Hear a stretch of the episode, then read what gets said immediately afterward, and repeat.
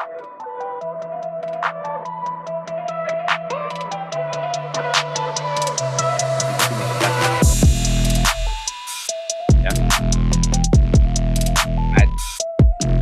excited for basketball because there's new teams that I haven't won in a while. Anything. Backed by popular demand, Yenko. Yep. It's a good tune, actually. I like it. It was actually requested by one of the listeners honestly, I hadn't brought it back. I didn't. But after some massive research, digging, and time, which obviously we've had, I found it. I found it. Good tune, Yenko. Good tune, my friend. Nice to see you, Josh. What's cracking, bro? everything everything i've been working out as of late and take this to note if you don't know this already as you get older your recovery is slower your movements are slower and everything starts cracking i Yenko's Man. an old man. i am i am and to be honest i don't feel old and this is the cliche thing about life right you don't feel old inside outside i look old I've got crow's feet, like if they like scratch at the edge of my eyes. I've got, like I said, muscle recovery down the drain. And it's unfortunate because it's not until I got older that I really started ta- paying more attention to myself. But this isn't a podcast about the weariness of my body. This is about sports. And let's talk sports in general. Let's talk sports. I know we really base ourselves on the NFL, but there's been a lot going on in the off season of the NFL. Now, I'm going to touch a little bit because I do think it it deserves a little bit of attention, and that's the Olympics. All right. I'm not sure if everyone watches the Olympics. I'm not sure if everyone's into the Olympics, but I'll catch it. I'll I'll turn it on. Right. You've got gymnastics. You've got baseball. You've got uh, basketball. You got track and field, and there's always feel good stories, and there's always things to look forward to. As a matter of fact, uh, one takes at least I do into consideration the people who I might not know them and never meet them. But when there's like a hometown person, you kind of feel like a like a very very low home feel to it. Like, oh, that's cool. This person's from the area that I know or that I grew up in or whatnot. So there is a girl named running track. Her name is Sha'Carri Richardson, I think, or Sha'Carri Richards. Awesome, great personality. Great to see her finish in uh, record time. If you read up on her story, it's real inspirational, real cool. She's from the uh, West Dallas area, so that's Mm, that's that's pretty cool. But hey, the Olympics isn't the best thing going on yet. At least me, for me personally. there's a lot of sports, bro. Like I started off when we, you know, kind of chit chatting basketball. It looks like the Suns may be able to take it today. Interesting note: the Suns haven't been to the playoffs to this degree since Sir Charles Barkley. Right. And the uh, And remember, they had all those years with Steve Nash, Amar'e Stoudemire. They They, can never get over the hump over the Lakers. Um, Lakers and Spurs, yeah, right? it was. Um, it's it's it's been uh it's been interesting. I I think, I mean, obviously since then we're still in a pandemic, but I think uh, uh everything's kind of having some sense of normalcy at least in sports. But it, it's been packed, a summer packed full of sports. Uh, soccer. You, I think we've already realized this or already mentioned this, but I'm a fan of soccer too. Um, and there's been a lot of soccer going on. Euro Euros are, are going on. The Euro Cup, Copa America in South America. Um, Copa Oro is ready to to strike uh, in July, and then the Olympics. I would watch the Olympics just for soccer. So definitely a lot. And we're discussing about that soccer game, Yenko. And I know you were kind of not a fan, but you you kind of sympathize for a little bit. A little bit. Uh, I know you were able to catch the penalties. Um, Yes. so, So you, as a sports fan in general, right? right. If there's hype, I'm going to look.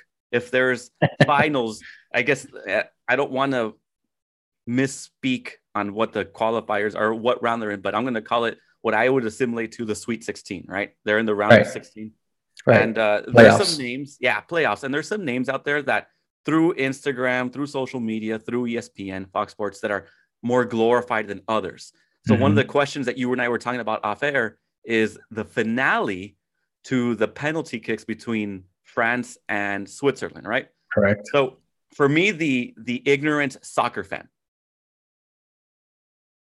tell me about the guy who missed for France at the end, and what is the equivalent to him maybe in a guy in basketball shooting a free throw and missing it to win the game?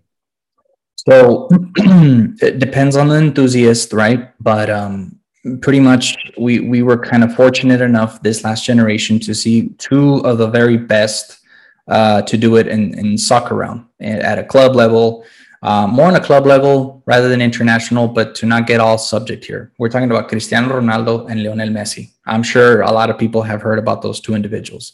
So now, even though they're still good and they're playing at a high level, um, it's almost like a pass the torch kind of thing, you know, to to international to another international soccer star. And a lot of people, you know, have faced that, you know, this guy who shot the penalty for France, which is Kylian Mbappe, which which he's French. If I'm not mistaken, this he's a youngster, man. He's like 21 or 22, maybe younger. We'll have to check on that. So essentially, if we relate it to basketball terms, and it could be wrong, but it's almost like LeBron James right now, right? He's the best basketball player. And let's say he's passing the torch, and there could be others, Kawhi Leonard, Kevin Durant, depending who you're talking to. Uh, but it's almost like LeBron James, Cristiano Ronaldo, Messi passing the baton, right? Let's say LeBron James to Luka Doncic, or maybe Trae Young, a very young player who has a very look has a very promising career ahead of themselves, right? And they're going to shoot those free throws and they miss it. That's the same thing that happened with Mbappe. So, so he's still a hell of a player, uh, but man, that sucks, man. That that that fifth shot sucks. It's, so Mbappe it's, is 22 years old, and I I really feel like at that age, I know soccer players, and correct me if I'm wrong, get started in the professional level a little earlier than your conventional American sports. Correct. Right? Yeah, there's no there's no really um there is college here in the states, but it, it's a farm system. It's it's a little bit different, right? So they bring up the youngster, you know, they, they have other other other small teams, and they throw them out in the wildfire, and they you know they start climbing up the ranks. You can kind of say it. It's kind of similar to baseball. Uh, you know okay. how baseball has like AAA farm system, yeah, a farm system, right? So they they they just get them to harness them, and they kind of move them up the rank, and when they're ready for the big leagues, boom. The only difference is that obviously soccer is international, so the big leagues could mean different countries, right? France, I England. I don't mean to go Spain. down a. Uh, yeah, these are big. These are big countries, and even oh, for yeah. me, a, a novice fan, because I'll be realistic with you, I'll start watching the Euros during the summer because there's pretty much nothing else on. I'll definitely watch the World Cup, but mm-hmm. I, outside of that, you know, I'll watch if Mexico is playing, I'll right. watch that. But I'm not as an avid follower as to know that for example, Mbappe plays for I think PSG. There you go. Uh, so I, I, know that some of the stars play for select clubs and here and there. Correct. However, at 22 years old, what I'm trying to get to is he's real young, and I think yeah. we're, we're, live in an era where failure is glorified so much, not glorified in a good way, but let, let me rephrase that: not glorified, but publicized so yeah. much more. The only guy I can think of, and I'm not comparing it to him because I really don't know about soccer, is Kobe. Kobe came out of high school straight into the NBA. How many failures did Kobe have before he became the Kobe that we know? Right? right. Now, there wasn't social media, there was coverage, but not that many people got exposure like Mbappe has already gotten today. He's getting blown up, man. He's going to get sure. blown up. I'm sure. And I even made this comment at work as uh, some coworkers of mine uh, caught the end. I was like, mm-hmm. man, and this is a it's a stupid comment, but to a certain extent, a little bit true. I'm just happy he's not from a country where he'll go back home and he'll get killed, right? Like, because that's happened right. in soccer, right? Like oh, Colombia, yeah. Venezuela. Yeah, yeah, yeah. People are hardcore, man. Yeah. People are so, hardcore. Great players we've seen out of failure become someone bigger, someone better uh, right. kind of just do that. And it's kind of along the same lines as Michael Jordan too. In the early, late 80s, early 90s, he, if you saw his documentary, he really didn't have that much success. It wasn't until he really honed into his craft that he was able to become great. But no, yeah, there's a lot going on. There's a lot going on. There's, like we said, Olympics, basketball, soccer, you said uh, you mentioned another soccer tournament, right? That's coming up. That yeah. So there, there's several. There right now, actually, the Euros and Copa America are going on at the same time. Copa America is kind of the same thing as the Euros, but only for South America. So then finishing that starting in July, then you have Copa Oro, which is now all the, all the countries here in North America, Mexico, US, Jamaica, Canada, and all the little islands and, and all the Central America countries. They're they're gonna have their version of it. and uh and then August starts the the Olympics, right? Uh, and there's also gonna be a soccer version of it too. Um, and then of course we get to the nitty gritty, right? Which is football season. So it has been a really interesting summer. Um, the finals, the NBA finals are going to be in July, so it, it it, it fills that void right in the sports world. In order for you to transition over to, to football, because every time football finishes, there's a long wait before you get into football again, right? So I yeah. think this year it's been a it's been a pretty good uh, transition in, into you know going back to, to football and, so and, and what it's all about. Let's get into that nitty gritty. Let's get into the NFL. And for the listeners who are listening right now and going, what are you guys even talking about? You guys are an NFL podcast. What happened to the NFL? Well, for everyone listening, look, obviously we started. It's Josh, it's Yenko. Charlie's around. He's still relevant. We're going to, we just needed to get going. We just needed right. to get started. As we start ramping up towards what's happened in the NFL up until now, and most importantly, OTAs. OTAs are around the corner. And, and to be honest, guys, there has been some big news that has dropped since we last were on air or last on the waves of the interwebs, but not something revolutionary, not something that's like, oh my God, it's been a really a little bit of the same uh, going off and on. But let's get into it. Let's just get started. The big splash since we've gone uh, off air to now, Julio Jones. Julio Jones has been traded now this isn't new news new news this isn't breaking news. This is almost all old news. We've kind of just taken in the fact that yeah he's in tennessee. Yeah he's paired up with king henry. Yeah he's with aj brown. And you know it it it is what it is. Julio jones is not wearing number 11 anymore either. He gave up his number. I think he's wearing correct me two? Yeah, I think Number so, two. which is kind of odd because I thought De- Derrick Henry was going to take the two yeah, so there's obviously some mutual respect going on between him and the boy from Bama. Him. Yeah, you got some Bama boys in Tennessee. Question to you, Josh. Julio Jones making an impact before the last time we were on air. Uh, we had said that if Julio landed in any of these AFC teams, that it would change the power rankings. And I don't want to go there or what our predictions are. Mm-hmm. I wanted to concentrate more on the Titans right now. Josh, can Tannehill handle the load in Tennessee now with the star players there? That's it's, a, it's an impact. He's he's gonna have to now. Uh, I I, I think that this could uh can I say it? We, we can't expect uh, crazy Julio Jones numbers of what we're accustomed to in Atlanta. Who knows? Maybe year one uh, of this uh, Tennessee project might be it. Uh, I still think that maybe Atlanta's going to have to figure. I'm um, not Atlanta. I'm sorry. Tennessee is going to have to figure something out uh, because, in my eyes, they're a run first team.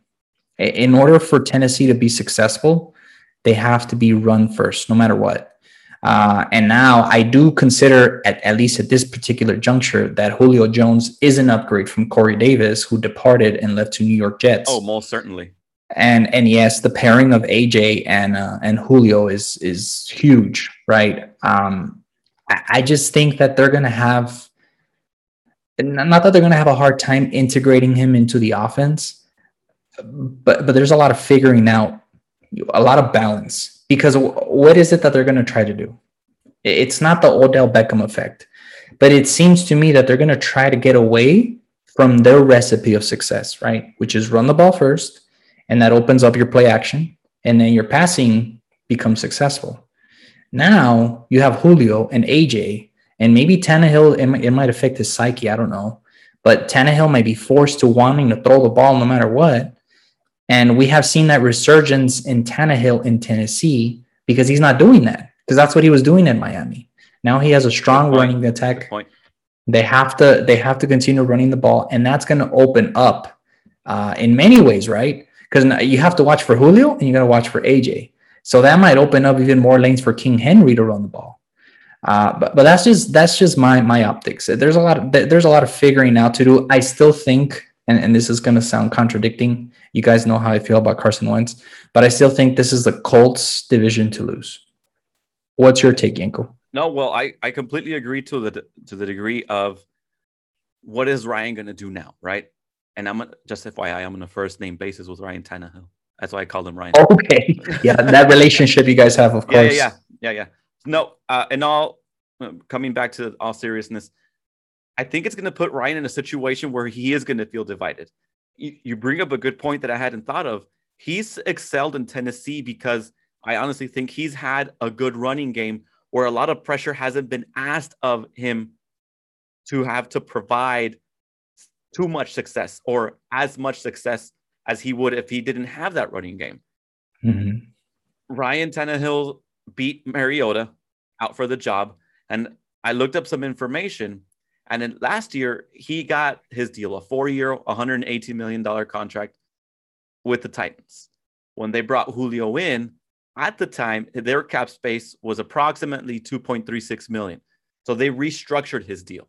What's mm-hmm. my point? Aside from the fact that Jones will cost him, cost the Titans 15.3 million this season alone, they restructured it, elongating at least a little bit, spreading that money over for Ryan to be there. So that just reassures me that they're they want to keep Ryan and they they believe in Ryan.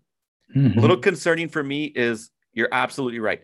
You have AJ, AJ Brown, but the dog on your offense has always been King Henry. So you it's easy to give him the ball. He's successful. He's a part of the offense that you're not really contributing to, other than a screen or you know an, a halfback draw or a toss or a simple handoff. Right now, you might have to develop a play action. Now you might have to use the de- King Henry as a decoy to feed Julio.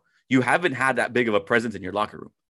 Fact of the matter is, AJ Brown not necessarily is a surprise, but he's not a first rounder. He didn't have high expectancies or was he a first rounder? Something for director's cut. To the King Henry, with his success, it's been as of late because he's stepped up to be that person. Because King Henry has been that successful, he's putting the time, he's putting the effort. If you've seen his uh, workout videos, this dude is physically gifted, insane, and has been punishing defenses and had the running title last year.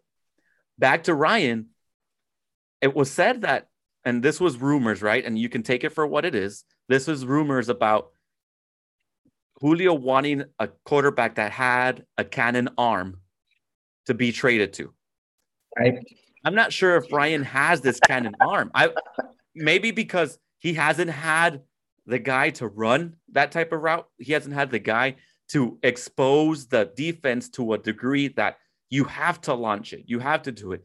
And let's be honest, if you're in the NFL you're not your limit isn't 40 50 yards. You're you're launching it 60 now if this was a younger julio if this was three four years ago julio I, my concern would be bigger.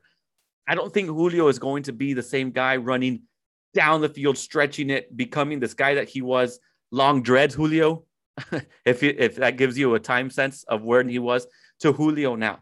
Now to have julio jones for one year for 15 million i think is a bargain. I I need to look up the the works of the contracts of Jones's uh, deal from the Falcons to the Titans. But my main concern is if they're going to have success, it's really going to hinge on the mentality and ability of Ryan. Right. I think another thing too, um, just to kind of illustrate it, and this has been well documented again because this this uh, trade happened a while back, right?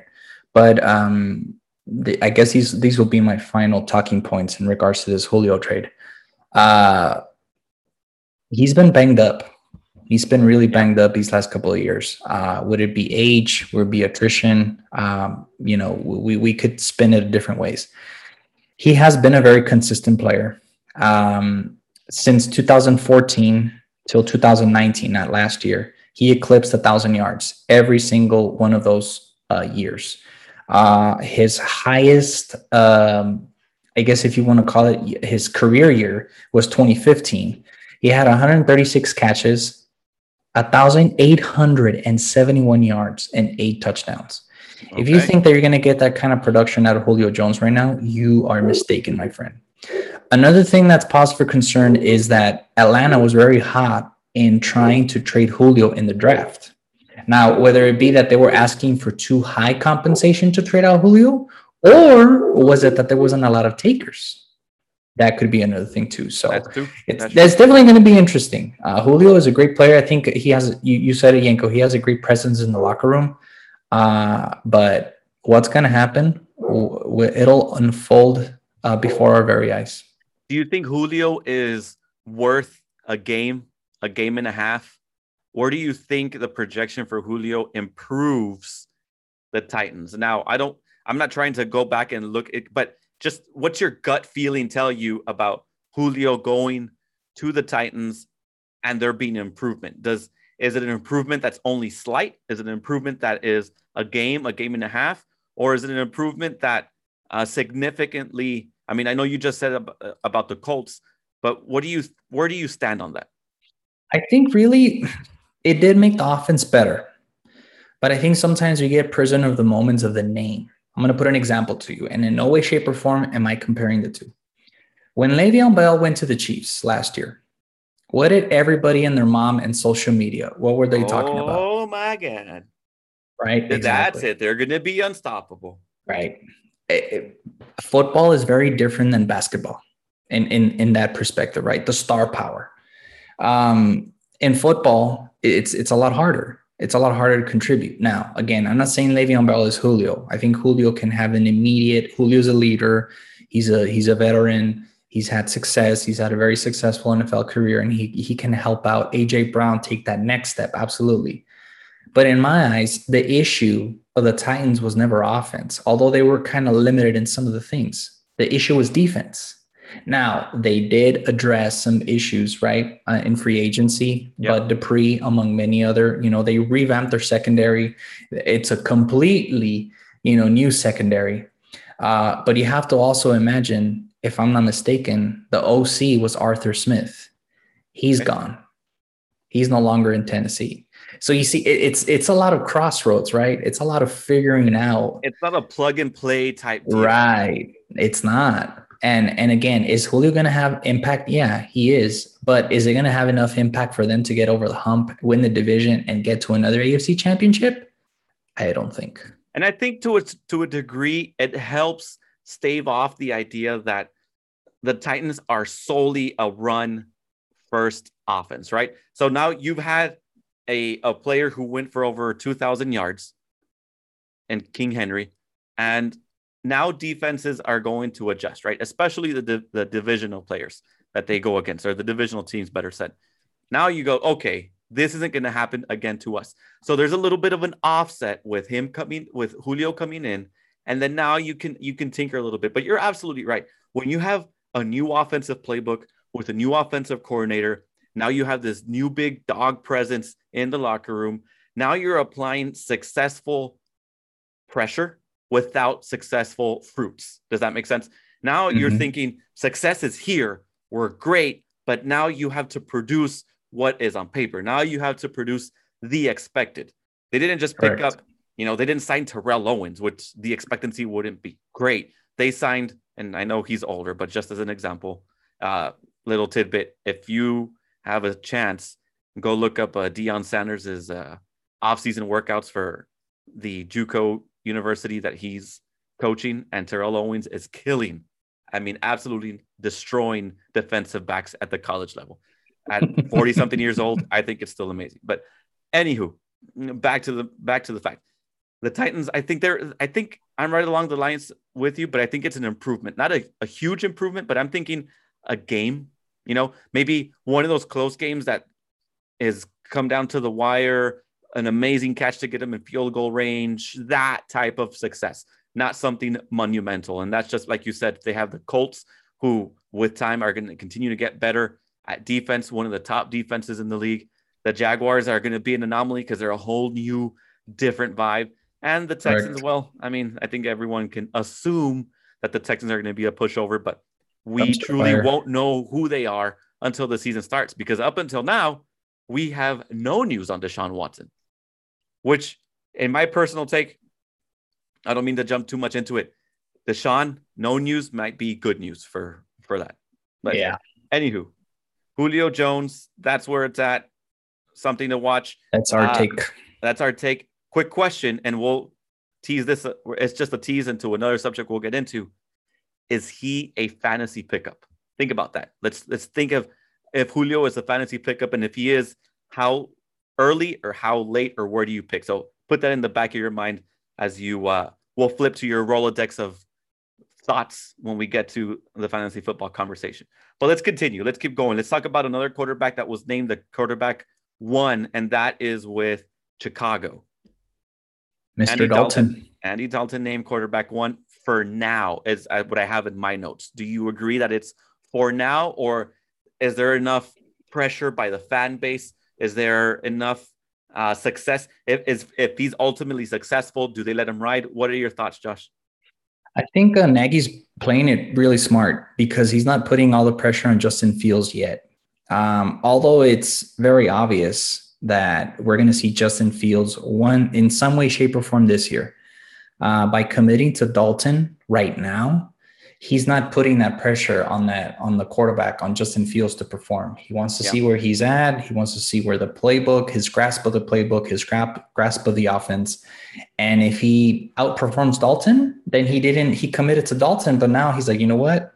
This kid's ready to go. So you know, because it's it's kind of that situation. Damn if you do, damn if you don't. know. Yeah. Because if he if he names if he names um Justin Fields a starter, and then he sucks, what are you gonna do? We're going to bench him to start Dalton, right? At least this way, if you start Dalton and yeah, he begins to suck, then you kind of transition over to Justin Fields and just kind of ride the wave, right? Uh, so, so there's a there's a lot of factors. Uh, OTAs are coming up. I heard uh, a couple of people um, uh, saying in Bleacher Report that they were very impressed again with how Justin Fields had handled the offense and you know he's got a great arm great mobility. Again this is easy to say right now right? Because you're just putting at, at that point um, in those mini mini training camps that they have it's just really shorts and the plays already designed. And the defense this is a scenario of the defense. So it's not uh, really like uh, realistic right? Like actual gameplay. But at least it gives you a good sense of, of where he's at. So i think it's smart by nagy. Stick with dalton right now see what you have in Justin Fields, continue to work with him and integrate him into the offense. And when he's good to go, boom, you know, you you you start him. But that that's that's my perspective. I don't know you, what, what, what do you think? You think he starts eventually starts this year, this upcoming eventually, yes. Season? Yeah. I think I think there's going to be a lot of fan base pressure, and it's not fair to Andy. Now, given Andy is not a, a guy that is going to be your long term solution. Obviously, they drafted this young kid in order to be the long term solution. However, there has to be a little bit of leeway. I mean, if game one he comes in and we just spoke about it, mm-hmm. and to a degree, if you you're getting plugged into a new system with new players, a new environment, a new everything. If game one he comes in and he completely bombs, I would still think that okay, you get game one, maybe a two game grace period, right? Because unless your defense is carrying you and there are other glimmering, shining factors that just outweigh that the quarterback is the only piece from the team being utterly successful, a contender at least at the, in the division, then yeah, sure. But I think keep the kid on the sideline for as long as you can. And if so this check is a this year, out, Yenko. Yeah, no, no, go ahead. No, no, Finish no. If this, is, if this, is, a year that you make Andy a little bit of a sacrificial lamb, mm-hmm. then do it. Because my my biggest fear, and obviously I'm not a professional in any way, shape, or form in regards to to what these guys do for a living. I would hate for this kid to come in and then get injured, and now I'm stuck another year if it's a serious injury. Or now now I'm what if it's Joe Joe Burrow all over again, right? Yeah, I, that's that's kind of my stance where I'm at. But uh, I think I'm along along with you and contradictory to what I just said. I think he eventually starts, mm-hmm. but he starts towards the end of the year if and when the Bears season has already gone down the drain. So, at what point do you bench Dalton? Bearing injury, right? So, week one, they're opening up against the LA Rams. Week two, they have the Bengals. Week three, they have the Browns. Uh, week four, they have the Lions, and week five, they have the Raiders. Let's say in that stretch of five games, they go one and four. Do you keep Dalton? You're if, if, if, if, you're, if you're assuming that you're keeping Dalton, right? If you're starting Dalton, and let's say you don't you don't want to get all crazy here, and and you commit to Dalton and say you're our starter, bearing anything back, you're going to hear the outcry from the fans. Uh, the pressure is going to amount because let let's face it, Nagy and and Pace are in the hot seat. Yeah, they are because they haven't developed. I think if anything, what helped them, we already kind of discussed this, but the fact that Nagy delivered playoffs last year that was his saving grace. I forgot about that. He did, de- so, he did develop or I would say playoffs after the game, after the Raiders game, depending on where you're sitting. Uh, if you're at a crossroads and it's a and it, check this out, week uh, this is week six. They play the Packers. So week six, if you're sitting at one and four and you're gonna play the Packers, start the kid. You would start him against Aaron. Start, start, and that's assuming Aaron Aaron's there. there. Yeah. Because it, it's not going to get any easier. After the Packers, here come the champs. They play the Buccaneers. And you don't think Tampa Bay is going to want to get revenge so from that you could realistically, You could realistically, and this is regardless and just off off the beat of a drum in regards to my thought, they could realistically go two and five. It, it, it With, the, I, bear, the bear season's tough. I'm not even considering quarterback play, right? Because you, right, right. The Browns are slated to be a great defense. The Rams, Rams. you've got Sean McVay saying that Matt Stafford is a bad, you know what? Mofo. yeah. And then you've got to, you're eventually going to play the Packers. The right. Raiders game, I know that it's going to, I don't yeah. want to get into there, but it's, it's a right. toss up. It's a toss up, at least. And it doesn't get easier, Yenko, because look, doesn't. they play the Packers, they play the Buccaneers. After that, they play the 49ers. Then they play the Steelers. They play the Ravens. They play the Lions again. They play the Cardinals. They play the Packers at Lambeau. They play the Vikings. They play the where they play the Seahawks. They play the Giants, and they close with the Vikings. Gosh. So what I'm saying is, it's it's a tough it's a tough uh, schedule. So at least if you go one and four, there's nothing left to lose. You're not going to put it on the kid. Hey, let's start to get a couple of victories to kind of get back into playoff picture. No, you're going to see what you have on the kid and might as well toss him out in the fire, right? Commit I, to Dalton, start him, see what you have in him, and then go from there. I guess at the at the precipice of my thoughts. Mm-hmm. That's a big word, Yenko. There you go, big word of the night. I just I would hate to see what we saw last year in Miami with the back and forth Tua. of Tua. Yeah, and, that was pretty horrible. Beard, you know, I, I, would horrible. hate to see that. I I agree with you with the idea that a it sounds like they have a tough schedule. B you bench Andy at some point and he becomes a very expensive backup. But there's a fine line between throw him in against these teams and you could shoot the kid's confidence or just take it in the chin and let Andy ride out, let him let him live, let him observe, let him learn. Andy's a great guy. From we've never heard any smoke from Andy. Right. I just think I, I'm more of the side of caution. But when it comes, we we've seen the greed and the fandom and the everything negative that you would point towards in the front office of someone when it comes to success, someone being a team when it comes to success. There's more willingness to go, we we need the win. Mm-hmm. We need to win. I need to save my butt. I need to save my head coaching seat. I need to save my general manager seat. We put him in. And I think that's the issue. Unless ownership, uh, because of how the draft played out, gave their stamp of approval to say we're going to be patient with this project, and you delivered playoffs already for the second straight time under your tenure, and now you have a new franchise quarterback, we're going to be patient with you. If that's what ownership told GM and coach, then yes, I totally agree with you. But if ownership is banking on on the fact that they want you to go back to playoffs or to remain competent till the end of the season and Dalton is not delivering, your job's on the line, right? So you're going to toss the kid out into the wildfire and see what you have in him. It's so un- it's unfortunate for the kid. Yeah. Uh, and it starts at the top, right? Everything from the owner and how it'll be unfortunate depending on the results if they go negatively for Bears fans across the nation and maybe Correct. even across the world. But let's stay within the same division, Josh. We we talked about it in a bit or just a bit ago with if and when Aaron stays there. Now we've Mhm. talked about this in earlier podcasts. What it's going to be, nothing's really changed. He's, if anything, he's been a little enigmatic in interviews, right? He's Yeah. it looks like he's showed up more publicly for the golf tournament he's about to have next week than he has for his own NFL. He didn't show up to mandatory minicamp. He didn't show up to voluntary ones. Is there a chance that Jordan Love plays a game in 2021? What do you think?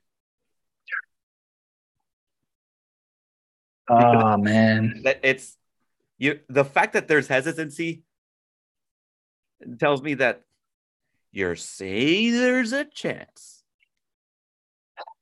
I- I really do not envision um, the Packers trading Aaron Rodgers. I really don't. I think if they would have, they would have done so already. Now, that could be because they realize that Jordan Love is nowhere ready to take command of this job as a starting quarterback. Maybe that's where he's at. So they're fearful of letting go of Rodgers. Or it could be that it's just smoke and mirrors uh, Rodgers wanting more commitment, uh, throwing a tantrum, and wanting to be the superstar player that he is and voicing his opinion and wanting to be out, or really just stick it to the Packers, right? Because that's really what it what it's seeming like. Yeah. He he did that whole thing just to stick it to the Packers and say, "Oh, you remember last year how you uh, traded this, or you traded up to go get this guy that is sitting in the bench and you didn't tell me anything about this or now you know i'm going to serve you the favor so i'm not going to say that it's petty because it's it's not but At man this if point, you Josh, they're both being petty. they are they are i mean either either you're coming back and and and this is this is my point man I, i'm not i'm not a I am no way, shape, or form criticizing Aaron Rodgers for his performance. He's a reigning MVP. He had a hell of a season. Uh, but I was disappointed in how the season ended. Why? Rodgers cried and said that, you know, he wanted a game at Lambeau. He wanted everything was aligning and he wanted the Packers. He wanted everybody in the NFC to go to Lambeau, right, for the playoffs. Yeah. So he got his wish. They got the first seed. Uh, now, again, just to kind of illustrate it, this year was different because the first seed was the only team that got a bye week. The second seed had to play because they're added they added a seventh seed, right? Yeah. Yeah, yeah. So number one was the only one that that was had the bye week. They all had to go to Lambeau.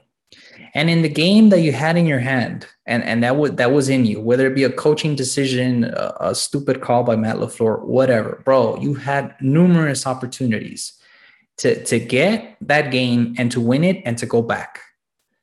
But you didn't. Basically, that game boiled down to offense. You didn't. And you were known you for didn't. offense. and you Right. didn't produce it. He missed the throw. Uh, There's this play that I remember. I don't know if you remember. It was I don't know if it was third and goal. And and he rolled out, he hold on to the ball. He could have bolted on the right-hand side of the Yep. field and Yep, he could have remember that. scored in the touchdown if he would have take off and run with the ball. He Yep. didn't. He forced the ball. It was an incomplete pass. I'm like, I now think, I think hindsight, right? Aikman brought that up too. Right. It's easy for me to say it because I'm watching it out of my couch and, you know, in the moment. But if you're that guy, if you're that dude, right, and he had a great season, man, you got to do it. You got you got everything aligned for you. Everything that you wanted was aligned, and it was there for the taking, and you didn't get it. I feel like he ran more the year that he had a strained calf than he did this in this one time. I don't But- know what what was up, man. See, but and do you? Well, if you remember, and for the fans and everyone who's uh, gracious, graciously allowing us to enter your ear tunnels and infiltrate your mind with information here, Carson Palmer sat out a year because he didn't agree with his front office. He wanted to get Right. traded, and was it a year or two years? I think it was just a year. it was just a year. It was just a year, and he eventually did get traded to the Raiders for, I think, a supplemental third rounder or something like that. That was a first round pick. First rounder. Okay. Well, Hue Jackson. there you go. Does that happen with Aaron? And hear, hear me out. If if and when if that exact same thing happens, if Aaron doesn't start this year, he just takes his own leave of absence for whatever he holds heart to heart and holds close to his chest, his reasoning, that is. I think that has a direct effect if and when Field starts in Chicago. If Aaron doesn't start and Andy Field Dalton starts. Field starts. I could see Well, that because the because now- division's up for grabs. Because exactly, you've got Jared Goff with a team that doesn't really look to be at all proficient. I mean, not proficient because we haven't seen it, but you know what I mean. You've Yeah. got Kirk Cousins, who's probably going to be your biggest threat. And if you have somewhat of a decent defense, you can control that, or just make Dalvin Cook your biggest threat slash priority. And then you've got Jordan Love, who is unproven. It has a direct effect, and that's just within the division. If he sits out, power rankings and who makes what, and the end of the year is all completely shifted just because one guy decides to sit out and throw basically a professional tantrum. I could see that. Um, I, I, but you, it's it's funny because even even when you when you hear him, it's almost like he he hasn't made up his mind yet. He he kind of you know takes you into this uh, be, because it almost seems like he's setting it up to say, "Oh, I never said I want to get traded," you know.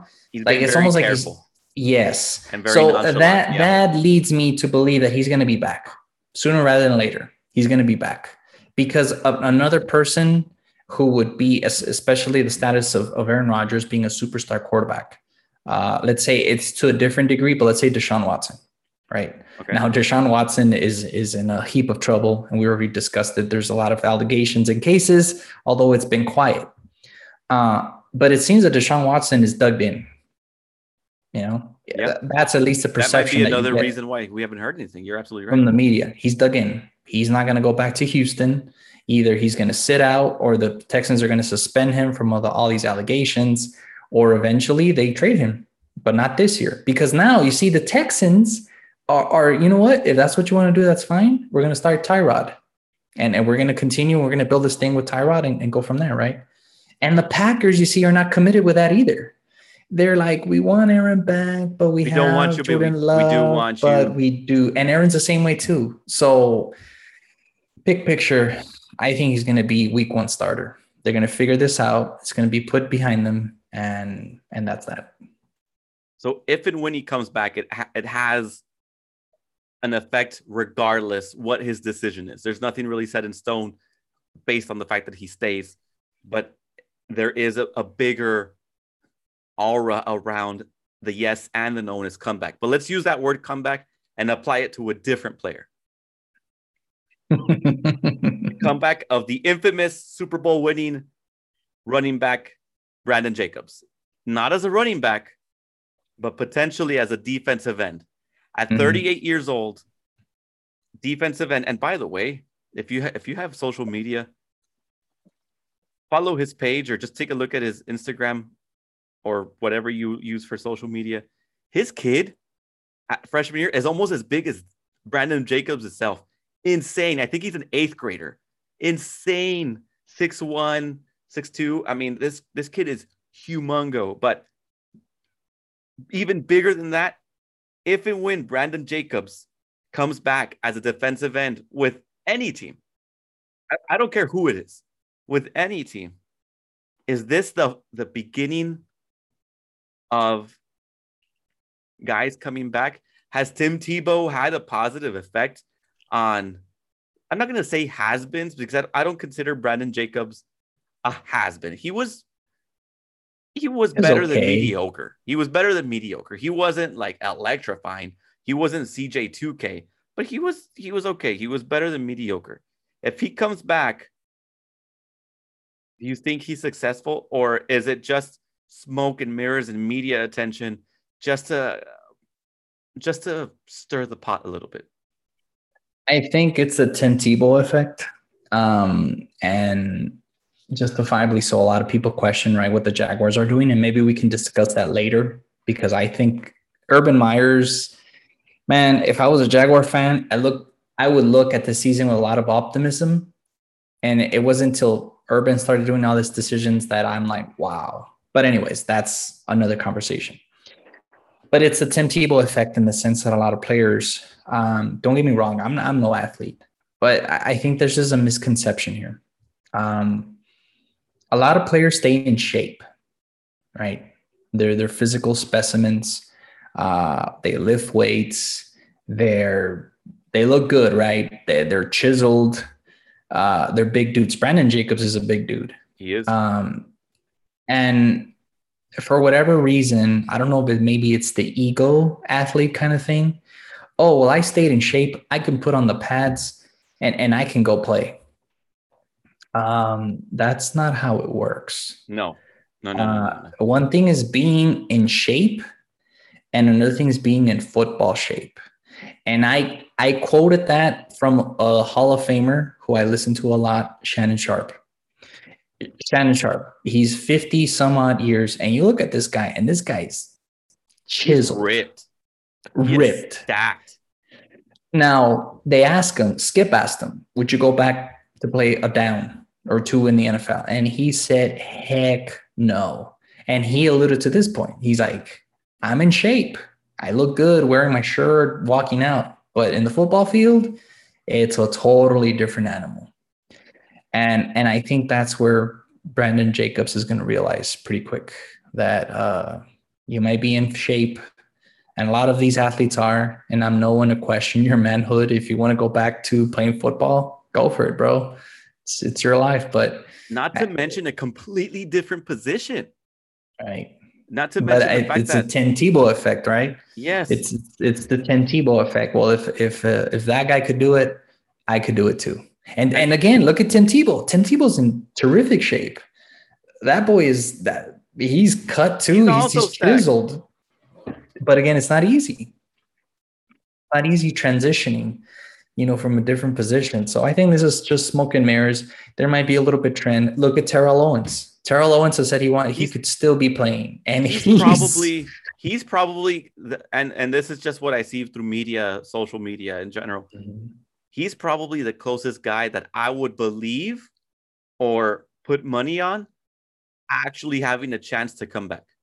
Right. He's and he's in terrific shape too oh my gosh, he he's in terrific shape but a again lot of it there's a is, big is difference shape and mentality, right? right You're talking about guys that have been a competitor their whole life, has had Correct. an ego a whole life. They were the Yeah. biggest, baddest thing in their town, in their college, in Yeah. their whole thing up until they got to the NFL, right? And it's crazy to think that are there that many athletes in the world? Yes, most certainly. How many top tier professional everyday starting athletes are there? That's where you draw the line. That's where Yeah. the, what makes the difference. If Brandon Jacobs makes a, let's say, a practice squad, I ain't hating. no Great. good good for you Good for absolutely you, for sure. But it also sets a tone in that locker room to say, hey, Mm-hmm. rookie, hey, so and so, this old man just beat you out. To a degree, we're talking about the Tim Tebow effect, but what about the Tom Brady effect, right? Tom Brady being as old as he is and still performing at a high level. The difference is, is that there was no gap in, for insurance purposes, I- it came to my head, right? But gap in coverage. There was no nice. gap in playing time for for Tom. yeah These guys have been out, and yes, you, you alluded to the physical shape and the physical specimen that these guys are, but the Mhm. recovery, the hits, yeah the tackles, the sprints, the injuries, that's where I think Yeah, I mean, that there has to you have to be at a certain shape. And you know what? To to just uh draw a quick point, Yenko, uh Brandon Jacobs' son, which you alluded to, that boy is six four and is 264. Wow. what in God's name? He's a freshman in high school. Yeah, scary. So there you go. There you go. These these players are Sorry, gentlemen, my else. my uh, mic automatically muted somehow. I was talking. No, that's that's insane, man. That's insane. Is. that these kids are that he's probably Nick Saban's probably already recruiting him. I'm pretty sure he is. already recruiting him. But to round out this, what has happened in the NFL and what's going to happen in the NFL, let's just do two more topics. OTAs start soon, right? So we've mm-hmm. already had some off-season training uh, go on and whatnot. So as I look at the all of the professional leagues, all of the professional 32 teams in the NFL, they're they've finished already. OTAs started about late May and went into the latest I see June 11th, June 10th, June 11th. This mm-hmm. is where Aaron Rodgers didn't show up. This is where uh, some of them are mandatory, some of them are uh, voluntary, and you have the majority of your of your main group of guides, unless there's a contract dispute or you're Aaron Rodgers, show up and you start getting the feel. You meet people who's been traded, the, the picks, uh, so on and so forth. OTAs are done. When does NFL training camp start?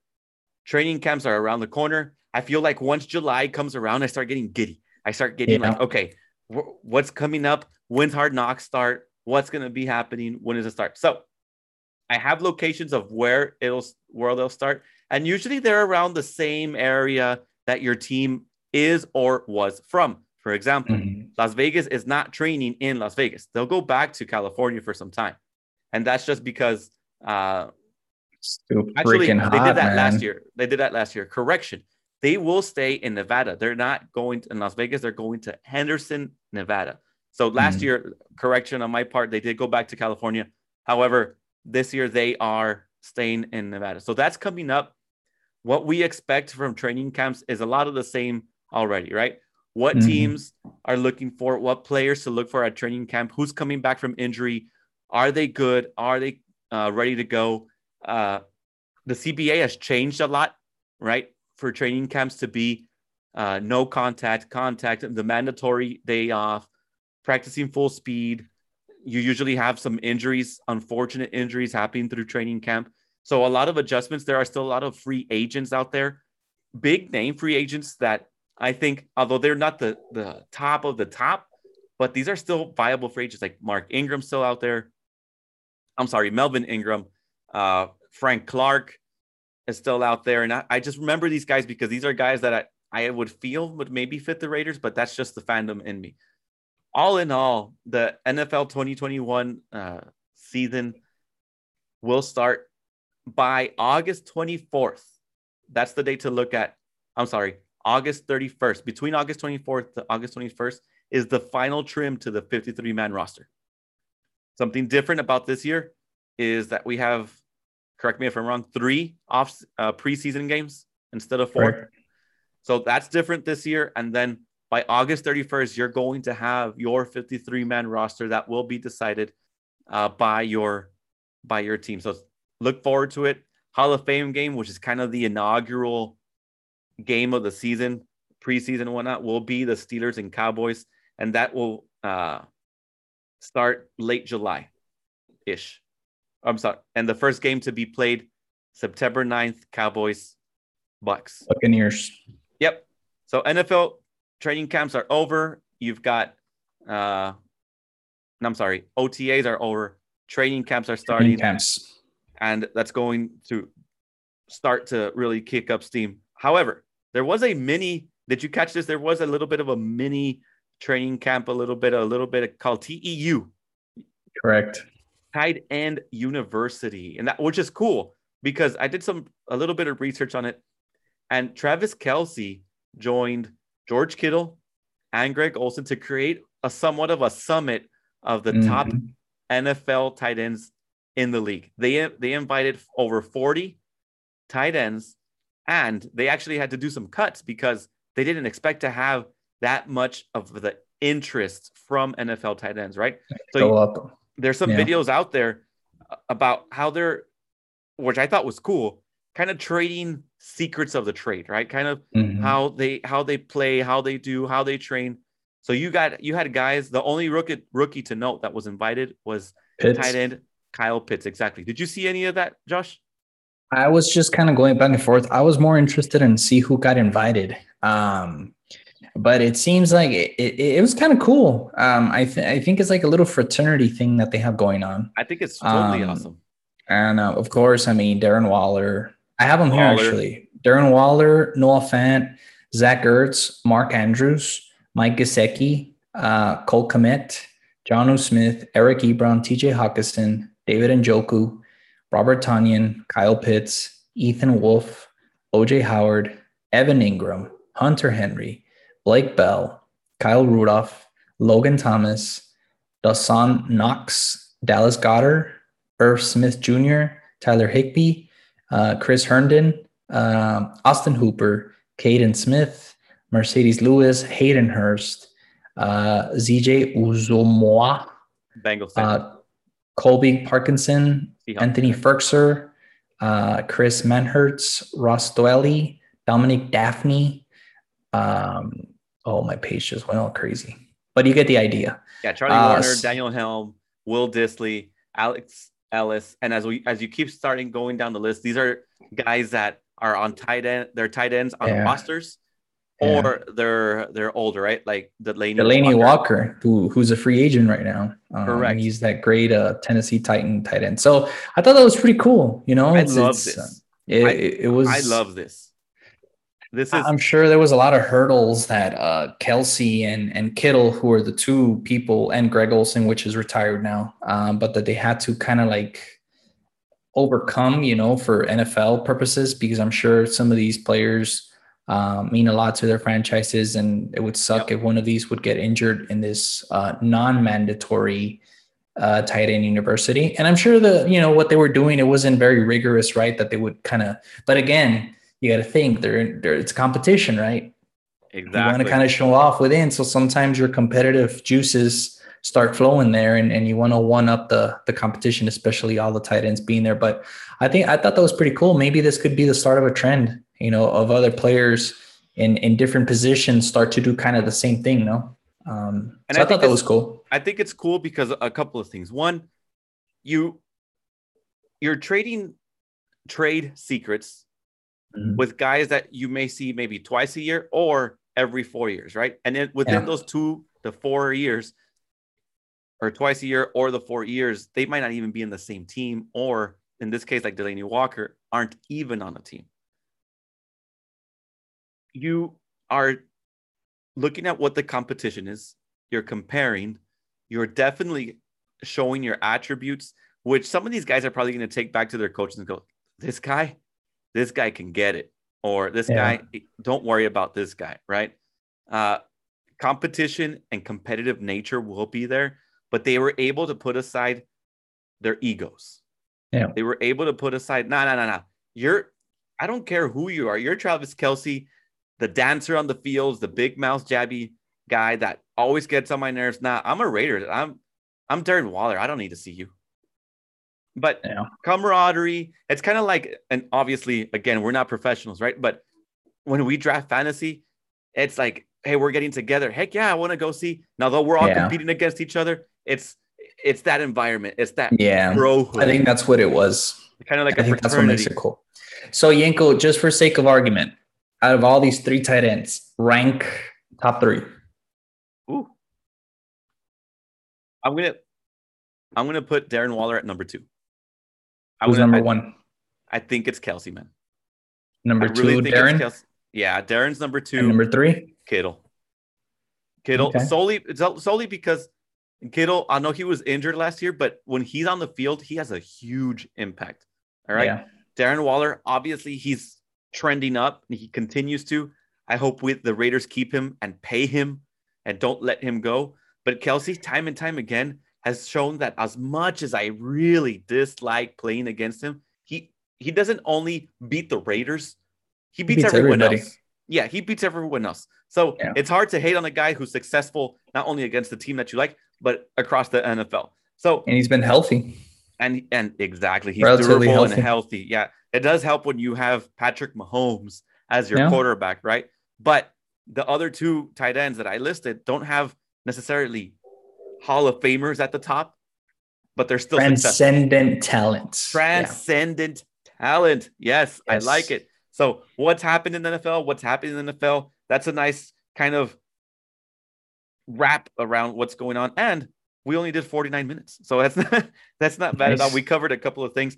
Uh side note, look for the alternate helmets to come out in 2022. Some of those older helmets are uh, rekindling of memories and throwbacks. So that's I look forward to that. The Oilers one is really a cool one. Cool. I hope they bring back the Raiders one, the, the vintage one. That would be awesome. Uh, the old Patriots one, the the man kind of hiking mm-hmm. the ball, or the Patriot, and the Buccaneers swaggy little trendy pirate, right? Yeah. He's not Jack Sparrow, but he's a very cultured and and uh, right. waxed beard guy. So uh, keep it out for that. But enough about real football. Let's talk about fantasy football. Fantasy dun, football. Dun, dun. If it isn't on your slate of thoughts by now, you're late.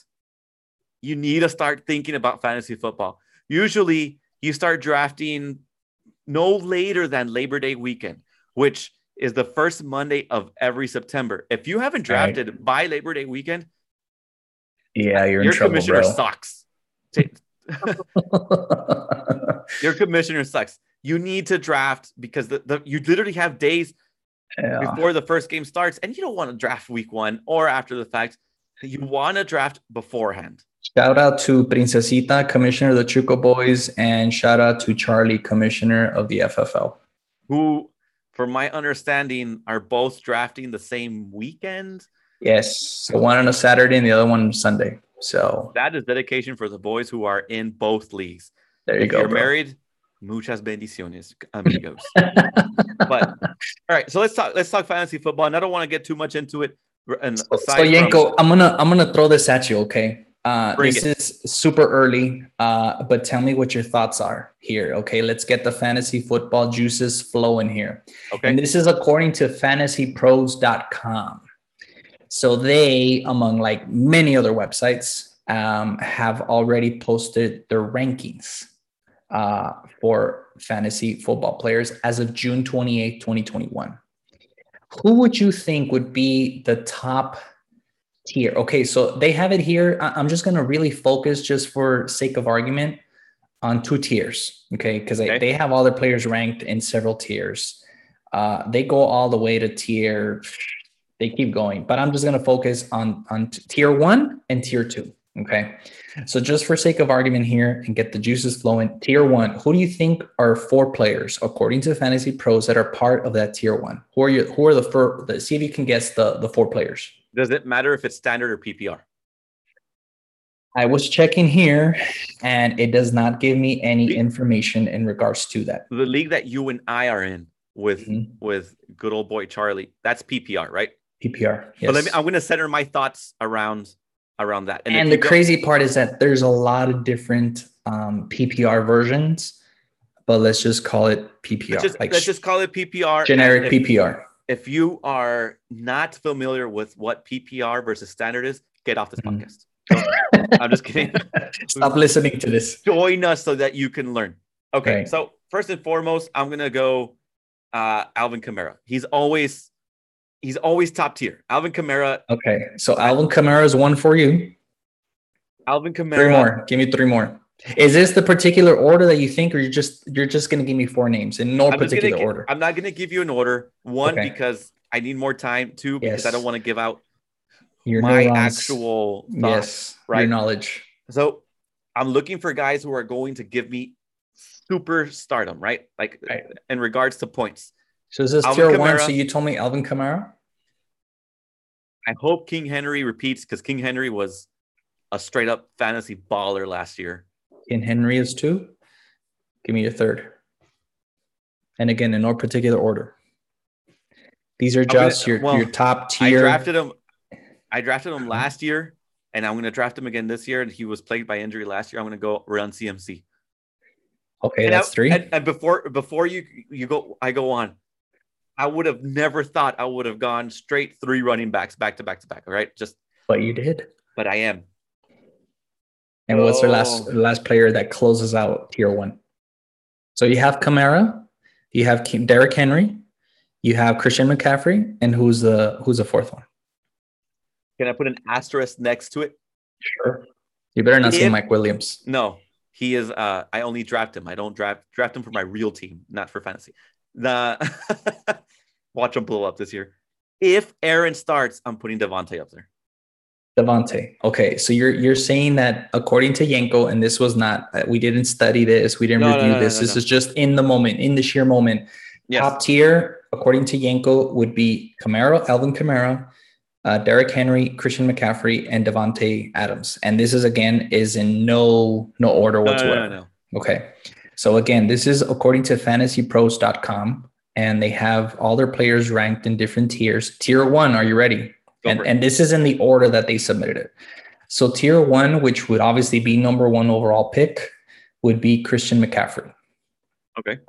Uh, number 2, Dalvin Cook. I forgot about Dalvin. Number 3, Derrick Henry. And number 4, Saquon Barkley. That's interesting. Very. That's interesting because he's coming off of injury, but very interesting. Right. So I- Okay. I- so that's that's tier one. So so the, this is this is the the cream of, of the crop of the draft, right? And no point intended here, but all four are running backs. So again, the priority, according to experts, is running back, running back heavy. Now let's go to tier two. Okay. And in tier two, we have here uh, six players. Okay. Number five from number 10. Um, can you guess? Are, are you looking at the website, Yenko? I already jumped on. Yeah. Ah, you little cheater. Okay. I already so jumped on. th- and this is what what are some of the names uh, from five to ten that catch your attention, Yenko? That you're like, what? Jonathan Taylor. Jonathan Taylor, I agree He's with at that. five. He's at Jonathan Taylor. five Yeah. And he splits He's carries with like five. Hines. with no Kareem Hunt. No, no, no, no, no, no, no, no. Indianapolis. Oh, you're right. Nyheim Hines. Yes. I don't know why I was thinking uh Brown. You're right. Yes. So he well, him- Hines is kind of like the man. he- he, he, had a little sweet soft spot there, but then I think Taylor wrapped up the season really well. he did. He did. And I had Taylor, but I think I traded you Hines. Yeah. I think I gave you I- Hines, and, and that was a complete gamble because that was in the beginning of the year. Yeah. I mean, you don't know what you had in him. And yeah. shout out to the guys who uh, played all reverence and all due respect in the WhatsApp group for the FFF, saying that if uh, the FFL. El Das boys basically uh, did, Yeah. did shout out to Steve. Yeah. So there you But- go. So th- that's the interesting. Nico. And here's another interesting part. According to this website, the top eight positions, the top t- the top eight players drafted first overall in the Mhm. first round are all running backs. wow. Now let let's let's change it up a little bit. I, I want you to see the fact that they're all running backs, but the last running back at eight before it changes to wide receiver Mhm. is Zeke. Yeah. Is Zeke at number eight? I don't I don't have enough ammo to disagree, Mhm. but I want to disagree because Dak comes back. And if Dak comes back, how much of that, you know, it, it could play both ways. You involve Zeke more. Is Zeke as successful with Dak back? Or will Dak want to show that he's worth the money he got? Yeah. I could see that. I don't, Uh, that would make me hesitant of Zeke that far up. And and they have a banged up offensive line, an aging offensive line. yeah. And a lot of people stay prisoner in the moment. And that offensive line is nowhere what it was three, four, five, six years ago. Even before Zeke, we remember DeMarco Murray was running it down the throats of everybody. So that offensive line was already built and was stellar. But now it's reaching a transitional period. So note another note, Yenko. So top 10 players here, right? Um, the first receiver out of the board, according to Fantasy Pros, would be Tyreek Hill. Mhm. Do you agree with that? I don't, but Tyreek Hill is, uh, And again, we, we, we you, you don't want to give out, right? You don't want to give out your tidbits because obviously we're very competitive when Yes. fantasy football and a lot Looking of at our this listeners. list, according to again Fantasy Pros, out of the top 12, only two are not running backs, Yeah. and that's Tyreek Hill and Davante Adams. Right. Interestingly enough, rounding out that 12 is Cam Akers, who I was it you or Charlie that had it? Did you have him last year?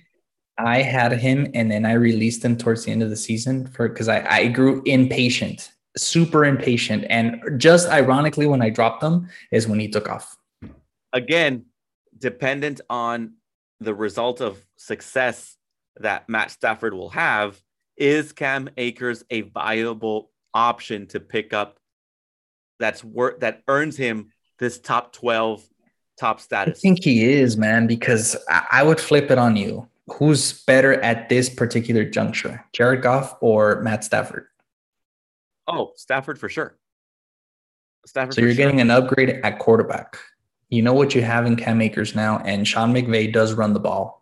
duly noted what he had in Todd Gurley.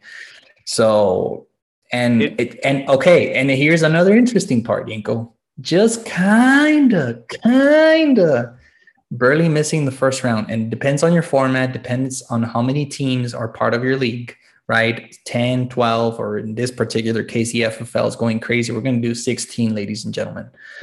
but nonetheless, um, rounding out the first tight end taken off the board. Yeah, I see that. Is Travis Kelce. At 21. So let's it's it's hey. not far fetched. It's no. not far fetched because he's 14. back. He's at 14. Travis, sorry, yes. For I George Kittle's at 20. George Kittle is at yeah. 14. So let's let's let's move that and let's make it tailored towards the FFF, right? Mm-hmm. FFL. FFL, sorry. The Oh no, 16. you know what? You're right. It's the FFF, Yenko. I do and, apologize. I like how, and for people who can't see, Josh turned around and looked at his trophy to make sure it was FFF. Uh, the anyway, Fantasy Football Factory. I apologize for that. Here we go.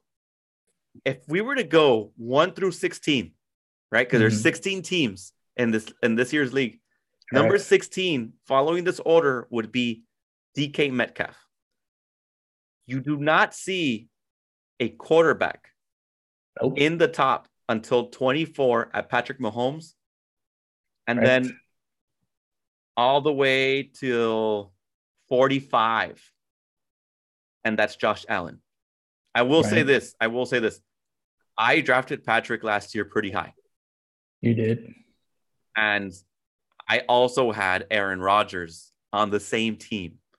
And when I traded, I traded to Josh, Master Deflator. Ironically, both Josh and Team Yenko ended up in the final. And if I would have kept Aaron, I'm not going to say if I kept Aaron, I would have been there because because of me trading Aaron caused mm-hmm. a whole plethora of trades throughout the year. Thank you, Charlie, for uh, Montgomery. That got me to the championship. Right. So I don't regret anything that happened. The only regret I have is not starting uh, the Raiders wide receiver against the Dolphins to win the championship. I forget his name. He's no longer the, He's the now Raiders. a Patriot. He's now a Patriot. Goodbye, you dirty bastard. But anyway, uh, interesting, very very interesting, and everyone has their own take on how, where to yeah. draft, how to draft.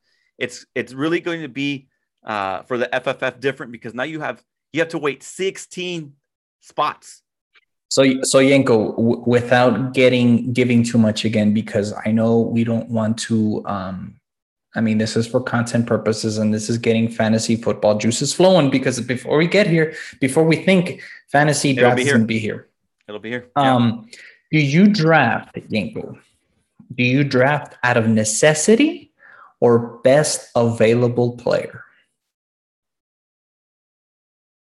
Ooh, because if uh, let's think, just say okay, if so, the board, how the board is right now, okay, yeah, that means that the league is going running back heavy. Yeah, heavy. With 16 players in the mix, you, I'm going to stop. I'm going to stop. Just answer the question, Diego. Do you draft out of necessity or do you draft out of best available player? without you giving too much or saying this scenario or that scenario. Just, I, am going to go off of necessity. Necessity? Necessity. And I have my thoughts and I will revisit why I went off necessity when after redraft. Very well, Yank. How about you? I I do out of best available player. So my eyes, my eyes is um I, I always think to myself, I'm not gonna overdraft out of necessity. I'm just gonna garner all the chips and eventually it'll lead to somebody uh, wanting the player that I have and trading. And that's how it's worked out. So you have necessity over availability and both thoughts ended up in the championship. Yeah. So let's keep that in mind. Keep that in mind, guys. What are the odds even? We were in the same division because we do divisions. Yes. That's so crazy. But hey. And it was yeah. my first year with the FFF. That is correct. So, and I'm not saying I'm going to repeat. I mean, I'm definitely not. That's going to be hard now, man. It's going to be hard to repeat. I assimilate myself more to Nick Foles with the Eagles, but I lost. All right. I'm not, I'm not Tom. I'll be Tom uh, if I pull off like three or four in a row. I don't want to be the Buffalo Bills either, or I go four right. straight times and lose. And right? nothing. But, and right. nothing. But being there, hey, I all I know is that I, this year I do not want to be at the bottom. I will not be 16, and that's it's something gonna be, I will guarantee. Yeah, bro. I You're gonna get that pink, 16. a pink shirt. Uh, shout out to uh, who is it, Freddie? Freddie. Freddie is a new owner of that fabulous pink shirt that says "I suck at fantasy football" with two arrows pointing towards him. To kind of uh, wrap up the, the fantasy talk, which we'll have plenty of as uh, the shows keep coming. Did you see the Waffle House fantasy football team loser? So if you didn't see it, go up and read it. Uh, just Google fantasy football loser Waffle House. What this guy had to do as the fantasy football loser, he had to spend 24 straight hours at a Waffle House. And the only way he could reduce his time is eating a waffle, and each waffle will reduce one hour. After betting, I mean, betting, tipping the waiters, waiters well, uh, according to this guy, and compensated for letting him sit at a Waffle House. He was there for a total amount of 15 hours, 16 hours. 16 hours because he had a total of, I'm sorry, 15 hours, nine waffles. He had That's nine waffles. waffles, bro. That is a ton of waffles. They are decent waffles, but I think I'm done at one or two. But yeah, that's a lot of waffles. That's a lot of waffles. That's a lot of constipation. At least I'd rather wear a pink shirt than uh, not take a big deuce for about three weeks. So, Correct. Correct. regardless, fantasy football is coming up. If you're in the FFF, uh, you will have to think. I will say that. And if you're in the Chuco, uh, was it Chuco boys? Chuco. Shout out to uh, the sister team. I'm going to say there's another or sister fantasy league, and that's just because there's a lot of players that, uh, that share both. that.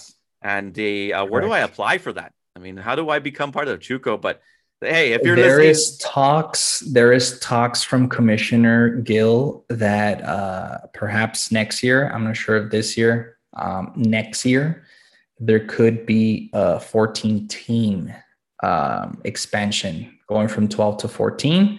So if that's the case, Yenko, I'll send, a, I'll send an application without the position being open. Make this there the official go. application to the Chuco boys. Anyway, so there you go for let's uh continue on here.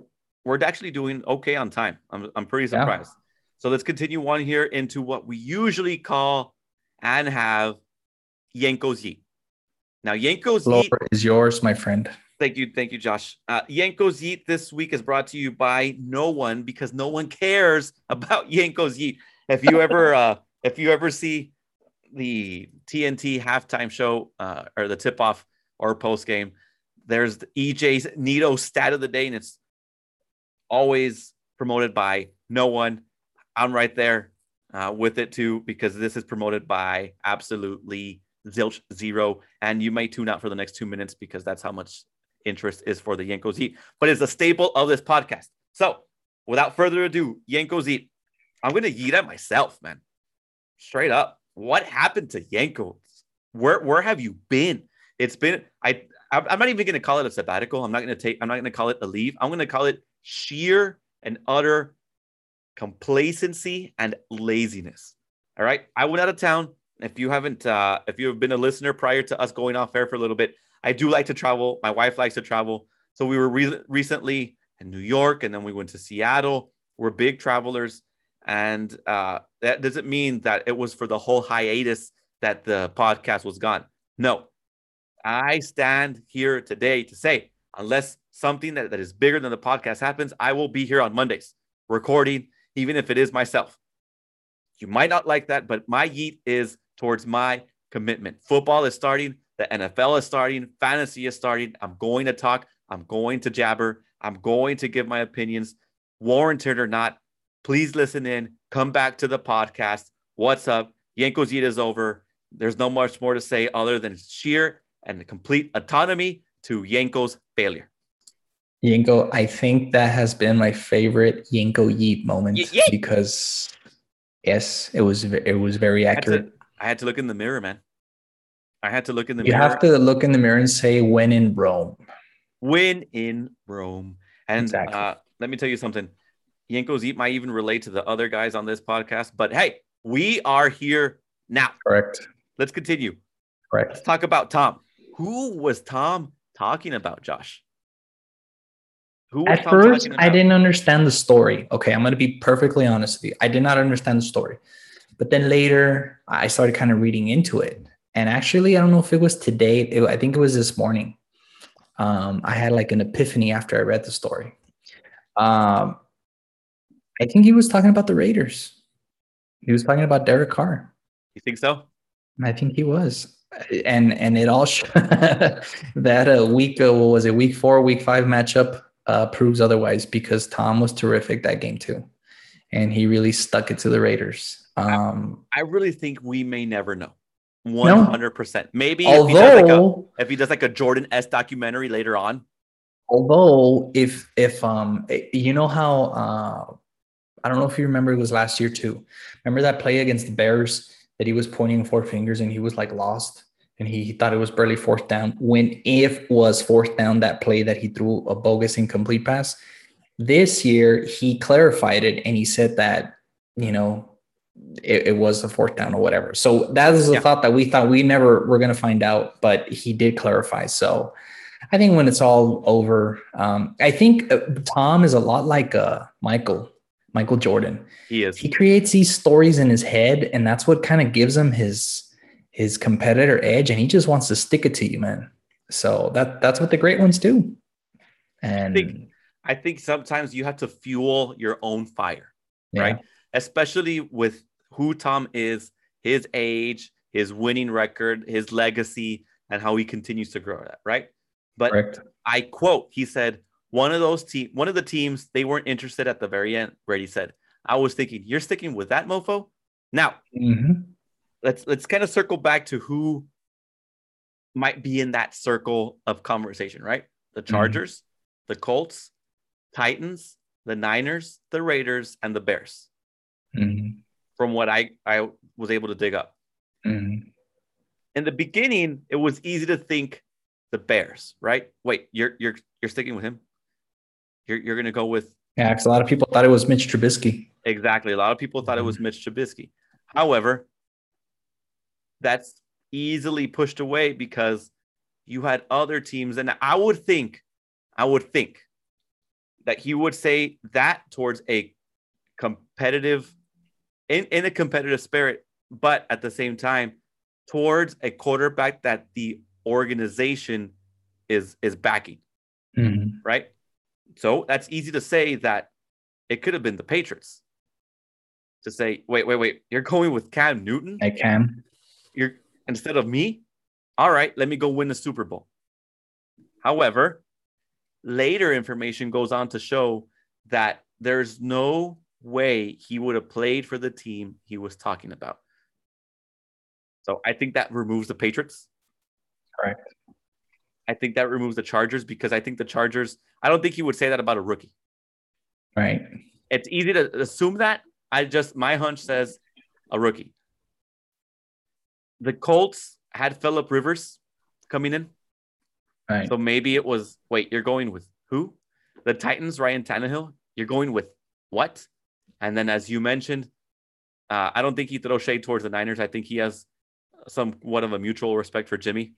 You see, because I, would think Niners too, but then again, Jimmy took the team to well, it wasn't just Jimmy, but Jimmy led the Niners to a Super Bowl. Yeah. So th- that wouldn't There's That would at lose some of his luster. mutual respect.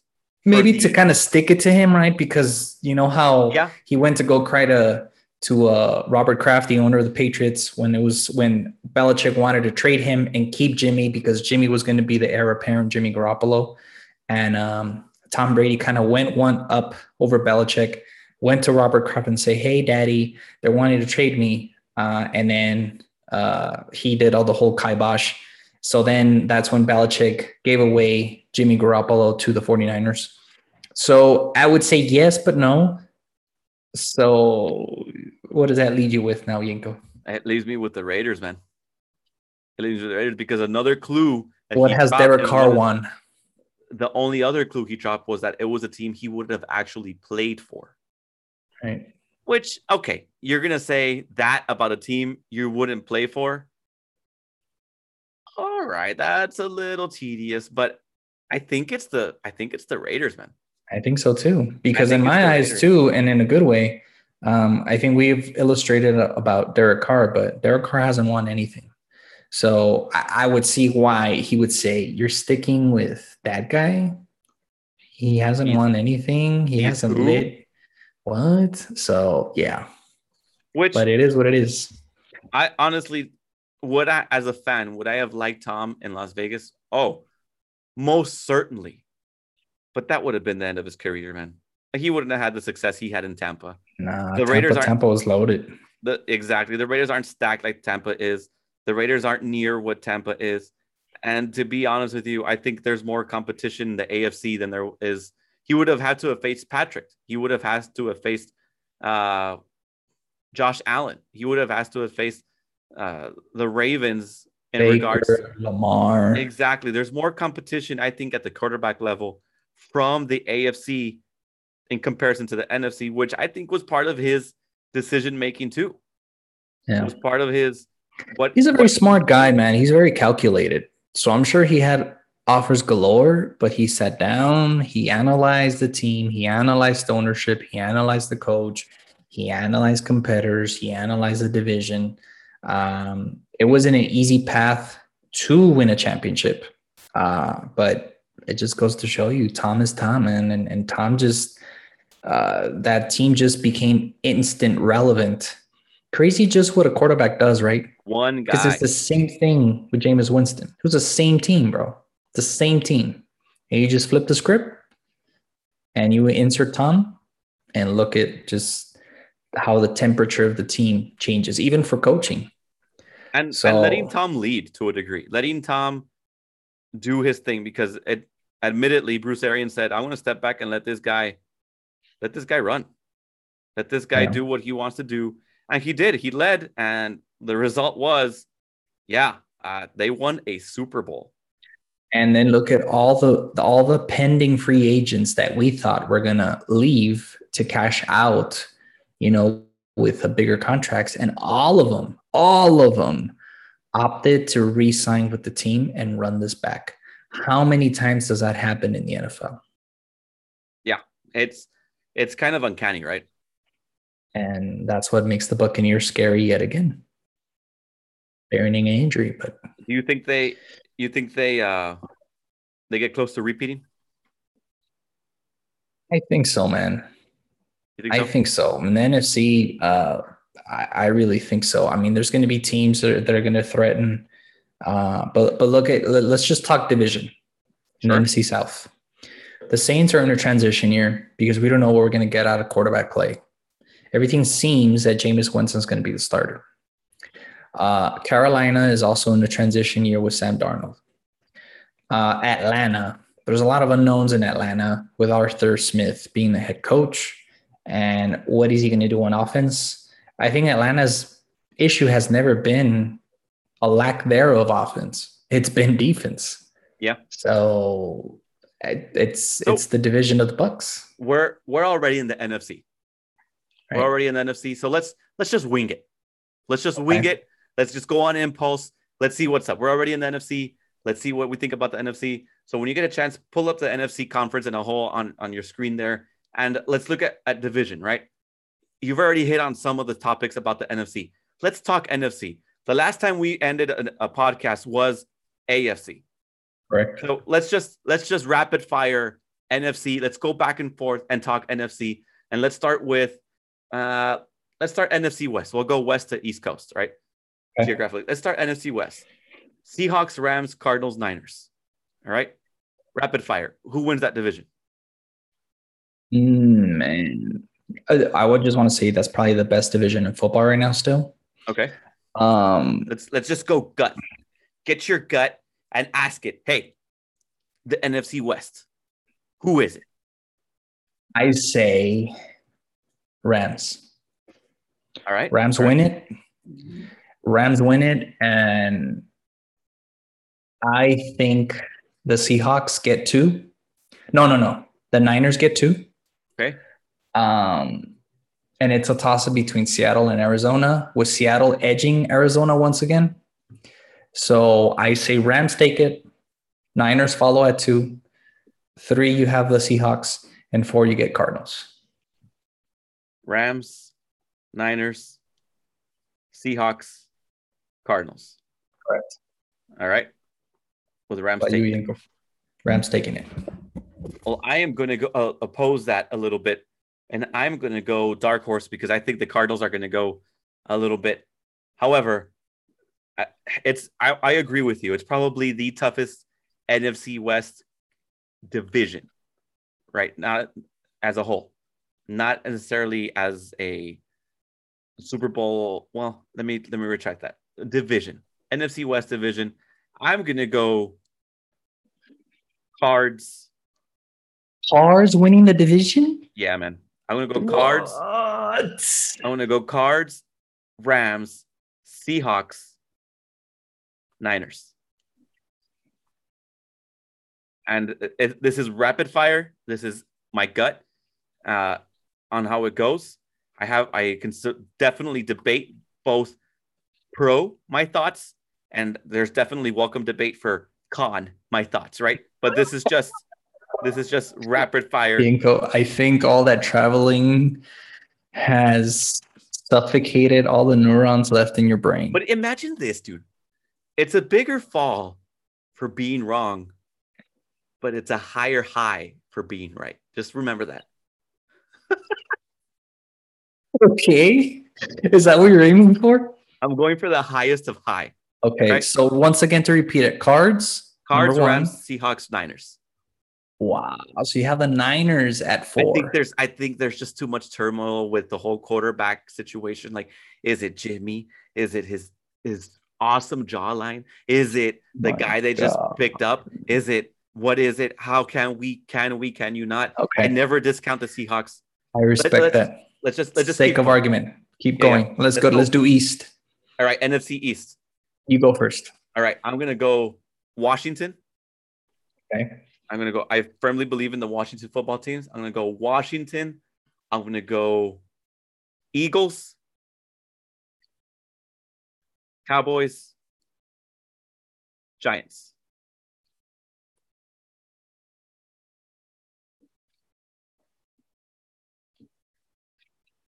Okay. And I'm, I am uh, notating this because I, I feel like I'm gonna have to defend myself avidly. Oh, oh, you, you are. Uh, East, I got the boys, Cowboys, uh, two Washington, uh, three Giants, and four Eagles.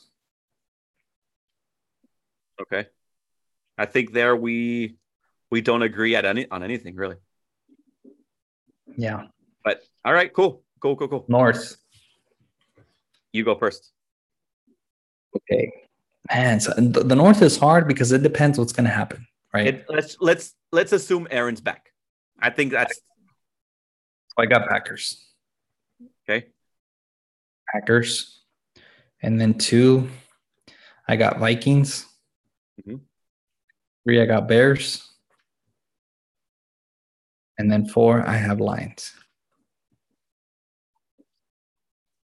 What do you got? This might be the only uh, division in the NFC we agree with. We agree on I think the Lions should be in their own sucky division, but like the surprise me. Texans. yeah, Lions and Texans should form their own. Just play each other for 17 weeks. yeah, I agree.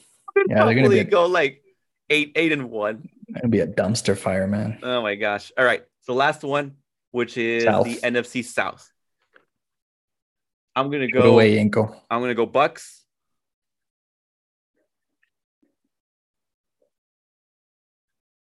Panthers. Saints. Falcons.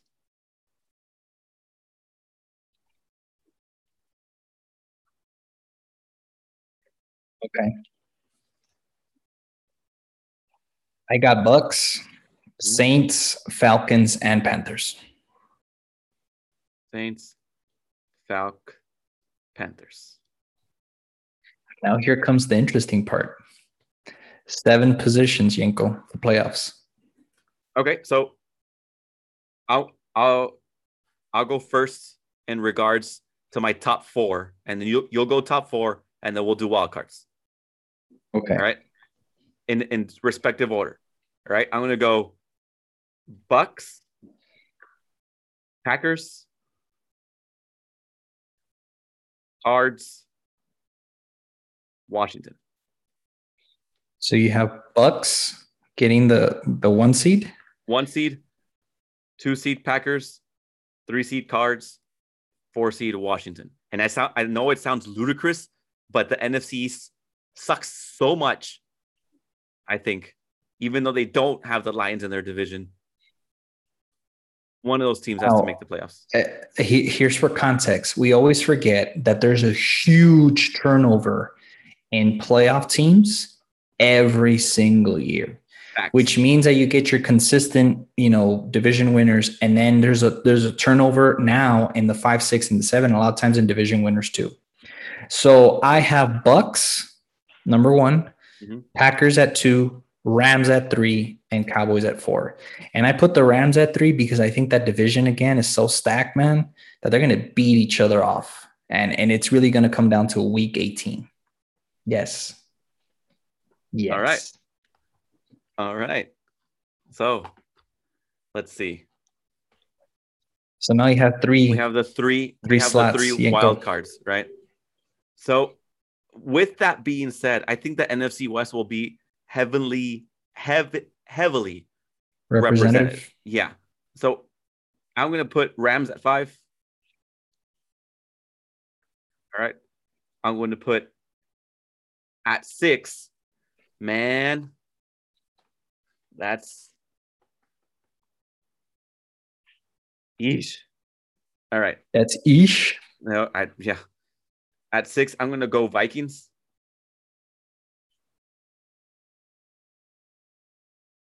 And at seven,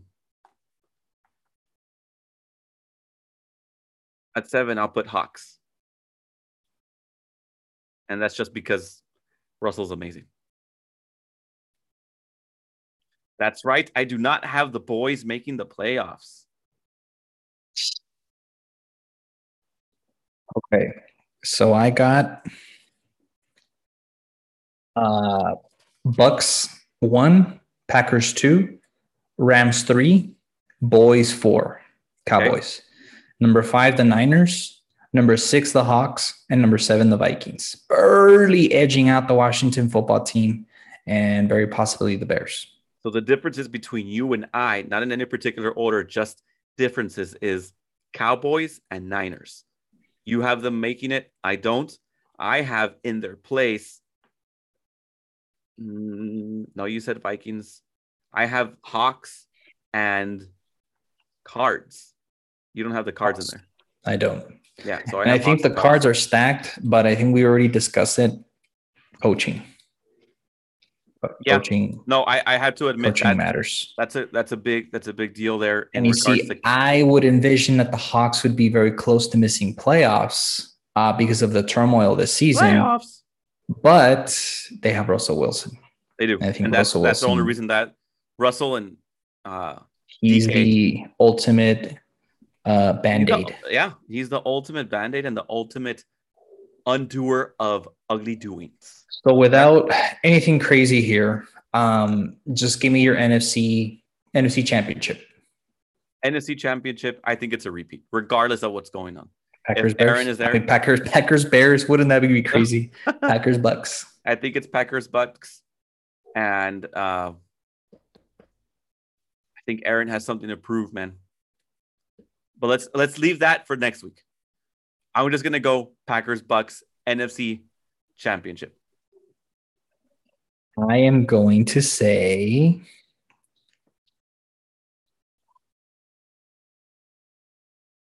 Hold on. Gonna Before you before you Uh, go. I'm gonna, I'm gonna, I'm just gonna go. I'm just gonna go out of impulse. Okay, this All is impulse. impulse. here. Impulse. Impulse. Bucs fire, Niners. Bucs Niners. Bucs Niners. Wow. Did did Charlie just call you and say like, "Can you please put my Niners in there?" The- Yenko doesn't know what he's talking about. Nah, man, the Niners are stacked, bro. They are. Yeah, they they've got Bosa coming back. They've They're got stacked. Jimmy who could or could not start or whatever. I think that that's going to be their ultimate Achilles heel. It all depends how they play the quarterback room or the quarterback position. But um, yeah, I, I went so fast with rapid fire, I didn't listen to my gut. So I'm going to go Bucs Rams NFC Championship. I could see that too. Bucs Rams. So shout out to Steve and Freddie. Yes, sir. I hope The Rams uh, fans. the Rams fans. I hope that happens for you. Bucs and Rams.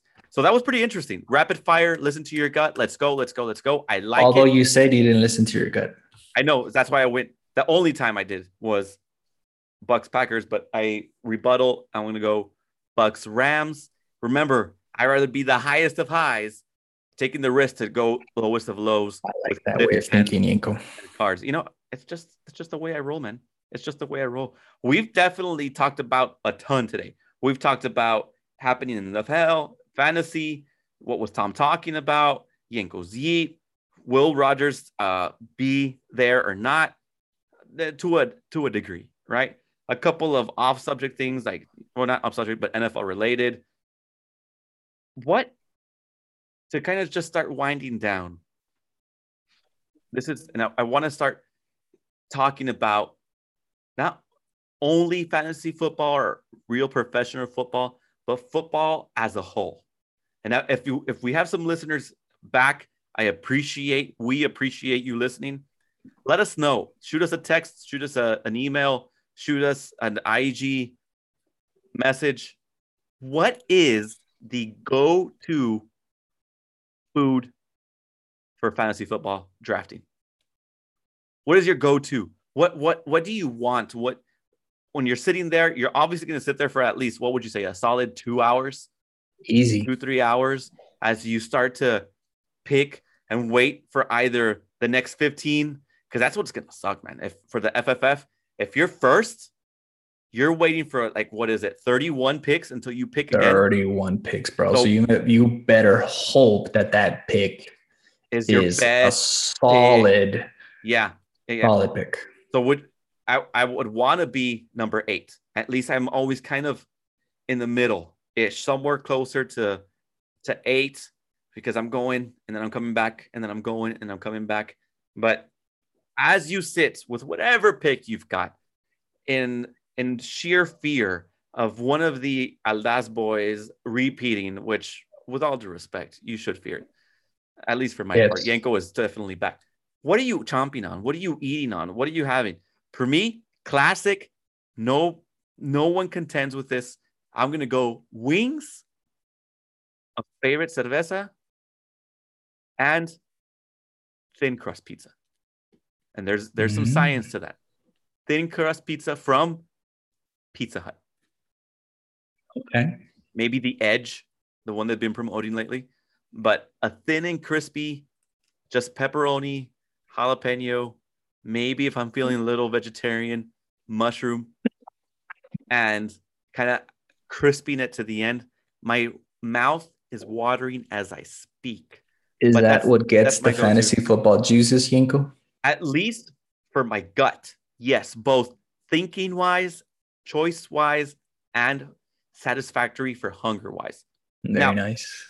Key is is not to stuff your face, but to Yeah. pace yourself.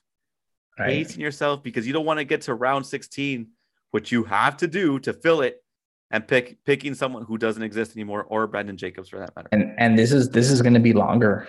This is going to be a gonna longer draft with 16 teams because you're adding four more teams. Exactly. So This this will definitely be longer. Wings, pizza, beer. Straight up. What about you, Josh? Very nice. Um, obviously some brewskis. Um, there's something, and and for those of you that know me, I love, love corn tortillas. So These are facts. These are facts. Can I tell a little story about that? yes, go right ahead. These are facts. So when Yenko was just a pup and he just got married, he was living in El Paso at the ever so known back then uh, Castilleja Apartments off of uh, George Dieter and Vista del Sol. Josh was a frequent visitor, you know, off and on. At this time, he was dating Mrs. Josh. And we would just kick it, you know, watch sports, you know, play some Xbox, eh, have some fun, play Monopoly for hours. Yeah. And one time this guy goes, dude, do you have do you have a comal so I can have some tortillas de maíz, some corn tortillas just to just to chomp on? I don't, dude. I I, I, I honestly don't. We I I'm was very new- offended with that Yenko. I was newlywed. I really didn't know what was left from right. I was hormonal, pubescent, all at the same time, trying to become a head of household and keep everything afloat. The honeymoon phase was starting to end and reality was starting to set in. And to be completely frank, honest, transparent, I the last thing on my mind was a comal for tortillas. But what knew me better, Yenko. the real MVP, Josh, showed up. And what did he do? He ran out to the Big Eight across the street. It used to be a Big Eight. Right? Comal, brought it back. And to this day, I still use the same one. We nice. still have it. We still have it. This guy's obsession with tortillas is very, very. I love corn tortillas. So to answer your question, some tortillas with some carne asada, preferably arrachera, some So cheese, why wouldn't you just say tacos? some salsa. No, because I don't consider that tacos. You don't put it in. No, I just, I mean, it's just something about tortillas and carne that it just goes hand in hand, bro. That would be my deal, and some cebollitas. I do want to. I do want to shout out to uh, OK Corral uh, Smokeout Meats. If you haven't, if you haven't seen it, uh, find them on IG. That dude is cooking, stuff. That dude is cooking up some great meats, and that's something I would also have probably on my fantasy football draft or even game day. Smoked meats is the way to go. And don't Yeah, what you find in El Paso. I haven't been in a while in regards and search of, but Famous Dave's doesn't count, guys. It, No. it doesn't. You need to have some East Texas or Chicago, for that matter, St. Louis dry rub. Go find it's crazy. He he um he got me into smoking. That's another subject, but yeah, just some good stuff. Once you have smoked ribs or smoked brisket, Woo! fall off it. the bone goodness. Yeah. Josh, it's been great. We have been off and on with subjects that we needed to talk about, with subjects that we wanted to talk about, and subjects that I think were were dear to what our listeners had been waiting for or uh, probably forgot about. And I, I want to say thank you to all the listeners that have stuck around, will stick around, and any new listeners, bring them on. We're going to be back and better than ever. Later, guys. Follow us on IG. Welcome back. We're, we're back. Later.